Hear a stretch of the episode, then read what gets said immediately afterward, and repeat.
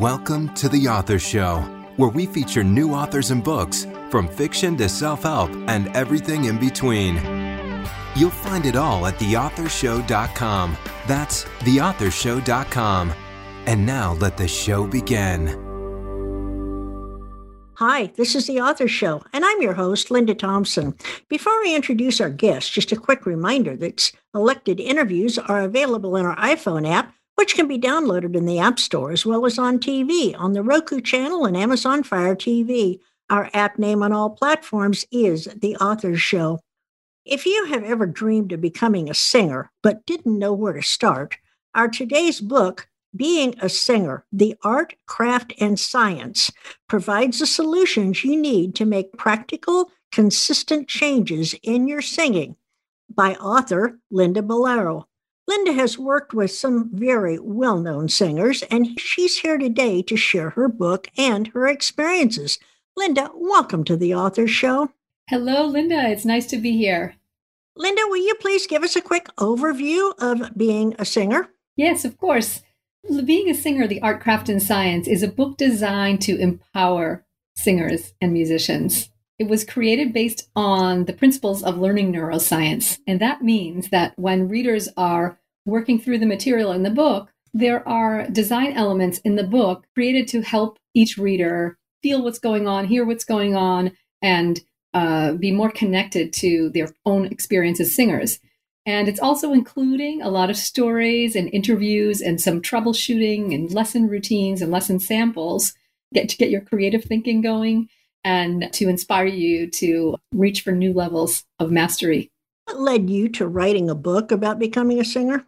Well, that's a really interesting question because for a long time I thought that I should never write a book about singing.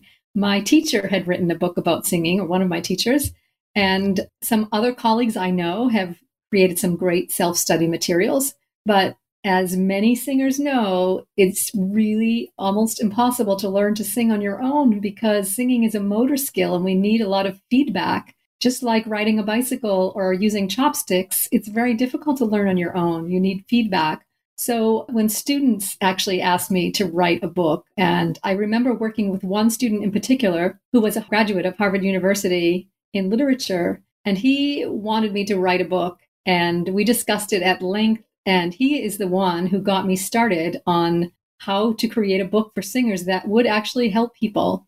Do you feel would be the ideal reader for your book? Well, this book is really appropriate for a very wide range of people. There's a lot of young singers out there who are independent musicians and singers uh, wanting to create an ability to express themselves more easily. These are young people, say 16 to 25 years old, uh, young men and women who are learning uh, a lot about their artistry but haven't put together the pieces of the puzzle for their own voice yet. And then there are young college students or recent college graduates who feel like they just haven't got some questions answered and there's still some mystery to their singing. There are also community singers in choirs. Unfortunately, in the United States, we're not performing right now, but there's a lot of community choirs, church choirs all over the world these people also will have great time with the book. I've had many people uh, contact me who've worked through the material and, and enjoy it. And then there are people who have reached a point in their life where they've gotten less busy, say they're 55, 65, and they're picking up a new hobby from their youth and they want to reignite their passion. And they are also finding this as a great chance to work through some material and get fresh ideas. In addition, some schools and colleges are using the book already the state of Illinois is using it for their choir students. There's a couple of universities in Europe that have picked it up as a supplemental textbook for their music classes and voice classes. So it can really go in a lot of places. Well, that's great. So, is being a singer similar to any other book we may find on the bookshelf? There really isn't anything like it out there. There is no other singing book that really focuses on the how rather than the what. At the same time, giving singers their own power to evaluate themselves from their own personal experience. Because singing is a motor activity, a motor skill, we need to have sensory input in order to become better singers. And you can develop this skill a lot on your own. You need a teacher and a guide or a buddy at some point, but you can develop your own sensory awareness by just working on your mental focus and going through the exercises. There isn't any place else in the world where singers have been given this power to find out what's happening with their own voice. And in addition, this training, very specific practical training, is coupled with stories and information about the way the voice works. So, in the biomechanics, cognition, and uh, anatomy and physiology, and along with interviews that are very inspiring. So, how did you learn the techniques you've included in your book, such as how to change the tone of your voice? Well, I've been singing for many, many years. I think I began studying voice when I was a very young child, preteen. And so I sang and performed for many years before I found a teacher in the United States who really became a guide and mentor for my career as a pedagogue. And I developed this uh, approach to singing based on Seth Riggs, who is a Hollywood celebrity voice teacher who trained hundreds of singers in the um, 80s and 90s in the United States, famous singers. I'm really curious, and I'm sure a lot of our listeners are as well. How do you learn the art of singing by reading in a book? Exactly. And I, my introduction, the first sentence is it's pretty tough to learn how to sing from a book. it is very tough because it's a motor skill, like we were talking about before. But you know, that's why I use the principles of learning neuroscience to write the book. And I studied uh, books about motor learning performance, and I, I learned how people learn movement and what you need in order to learn movement skills. And you need sensory awareness. And you can develop it in this book from the exercises from the design that's in each uh, each section of the book that will activate your awareness. Very interesting. Do you sing professionally I sang professionally for decades, and since I've been back in the United States, uh, I haven't performed very much, a few times a year.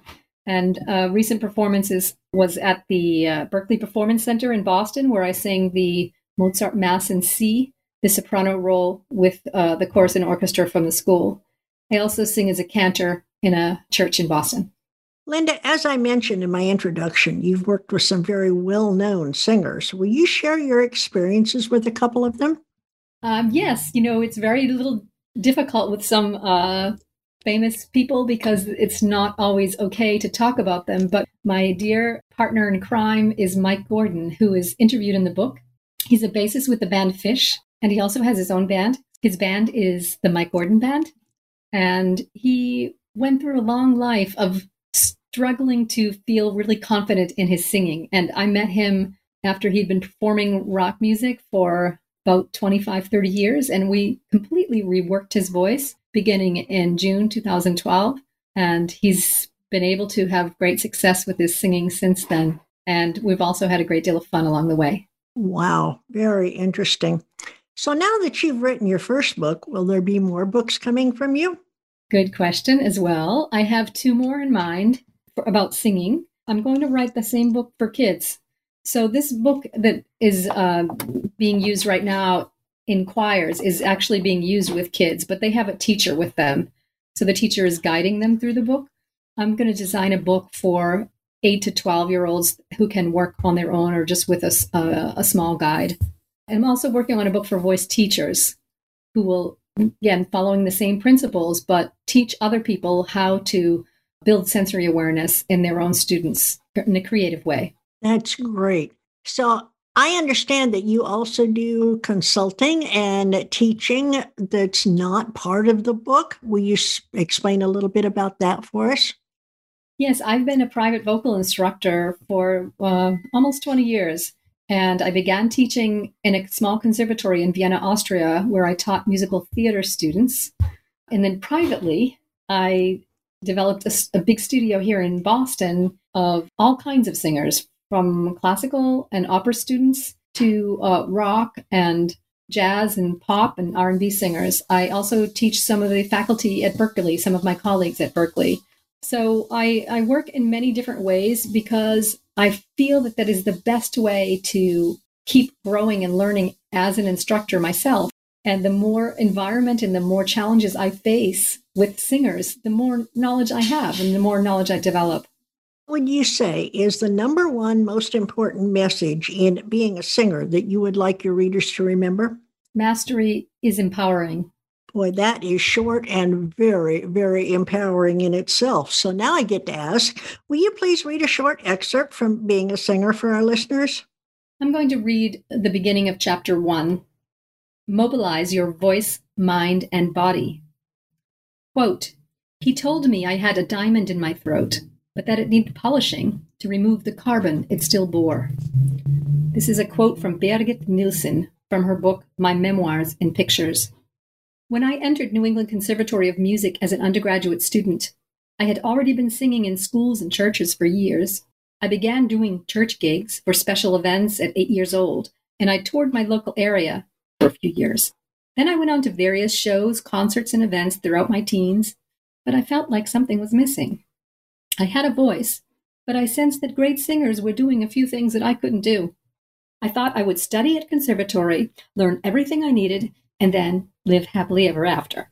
Well, as it turned out, it was a bit more complicated than that, but my education, training, performing, and teaching have been a great adventure. Each experience opens new doors that I didn't even know existed, and there isn't an end in sight. While I was a student, I read many singer biographies because I wanted to know behind the scenes details. How did great singers learn? Where did they study? Did they face any challenges? When I read my memoirs and pictures, the quote above inspired me to forge ahead. But I didn't really understand how much of an impact the idea had on me until I started writing this book. Birgit Nilsson, 1918 to 2005, was a highly acclaimed international opera singer. She had a tremendous career singing dramatic roles in Wagner, Puccini, and Verdi operas because her voice was a powerful force with ringing high notes and an intuitive sense of drama. She sang an impressive debut concert in Stockholm when she was very young.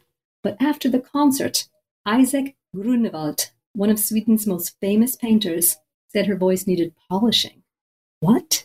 Such an impressive talent and gifted voice with a sensibility for music? Couldn't she just study music, get some experience, and become a star? Not exactly. Like so many stars and celebrities, she appeared to have a meteoric rise to success.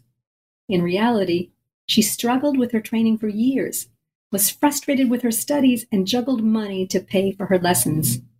Sound familiar? Despite it all, she was determined to develop a consistent voice she could rely on. The result? She became one of the greatest singers of the 20th century. You see, even a tremendously gifted artist like Birgit Nilsson struggled. She had difficult days when she didn't know if she could develop enough technique to carry her through a career, when she didn't have money and she had to borrow dresses for performances. She had to work hard. She had to stay focused. You also have a diamond in your throat. And just as a diamond is formed deep in the earth, laboriously mined, cut, polished, and finally placed in a well crafted setting so it can shine in all its glory, your voice, is formed deep in the core of your being through an intense process of biomechanics, acoustics, cognition, and emotions. Becoming a great singer isn't about your gift. It isn't about being good enough.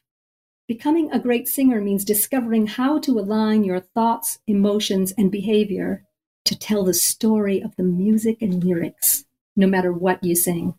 Wow, Linda, you've almost convinced me that maybe I could be a singer. So, where can we learn more about you and where can we purchase Being a Singer, the Art, Craft, and Science? Well, you can become a singer, Linda. Everybody can sing. it's a human trait. So, you can find out more about me and what I do at lindaballiro.com.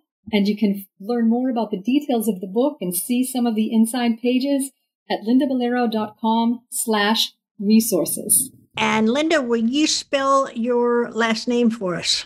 Yes, B is in Boston, A L L I R O. We've been talking with Linda Balliro, author of Being a Singer, The Art, Craft, and Science. Linda, I'm sure your book is going to attract the attention of a lot of people who dream of being a singer. Thank you for spending time with us today, and I hope you'll consider coming back to chat with us when you publish your next book. Thank you so much, Linda, for having me. It was a pleasure to meet you. Balliro has created a training manual that is a page turner. I couldn't put it down. I would love to learn how to sing, and Linda's book made it seem plausible even for me. I'm thrilled to recommend being a singer for anyone who wants to understand singing, how it works, and why we do it. This vocal training is the best in the industry. Well, that was a review for Linda's book. And if you want to learn more, go to lindaballiro.com and order your copy today. And when you finish, don't forget to post your review. And please share this interview with your friends so that they too may become acquainted with our author. And remember, the author show may be accessed at any time at theauthorshow.com. Plus, selected interviews can also be found on major platforms such as Amazon Fire TV, the Roku channel, iHeartRadio, Spotify, Google Play, Pandora, and many more. Whether you're an author who would like to be featured or a reader in search of new books, theauthorshow.com is a really great place to start. Thanks for listening to The Author Show. Find out more about authors and their work at theauthorshow.com. Theauthorshow.com. Tune in next time to another great author on The Author Show.